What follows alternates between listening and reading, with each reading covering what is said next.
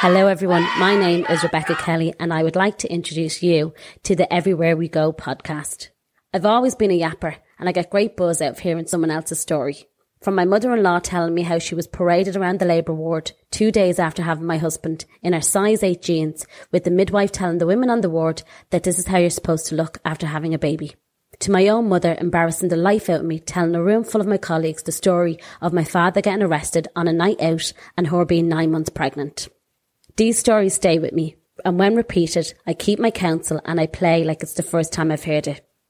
People are magic, and their stories and histories are magical. And throughout this series, I want to share a bit of this magic with you.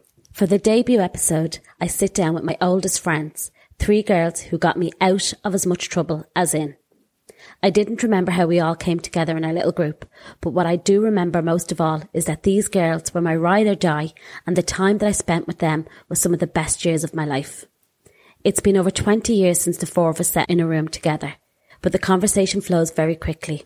From the terrible things, as my mother said, to Shane Lynch's eyebrow, getting a kiss off Bella from Fair City, and being an awful frigid.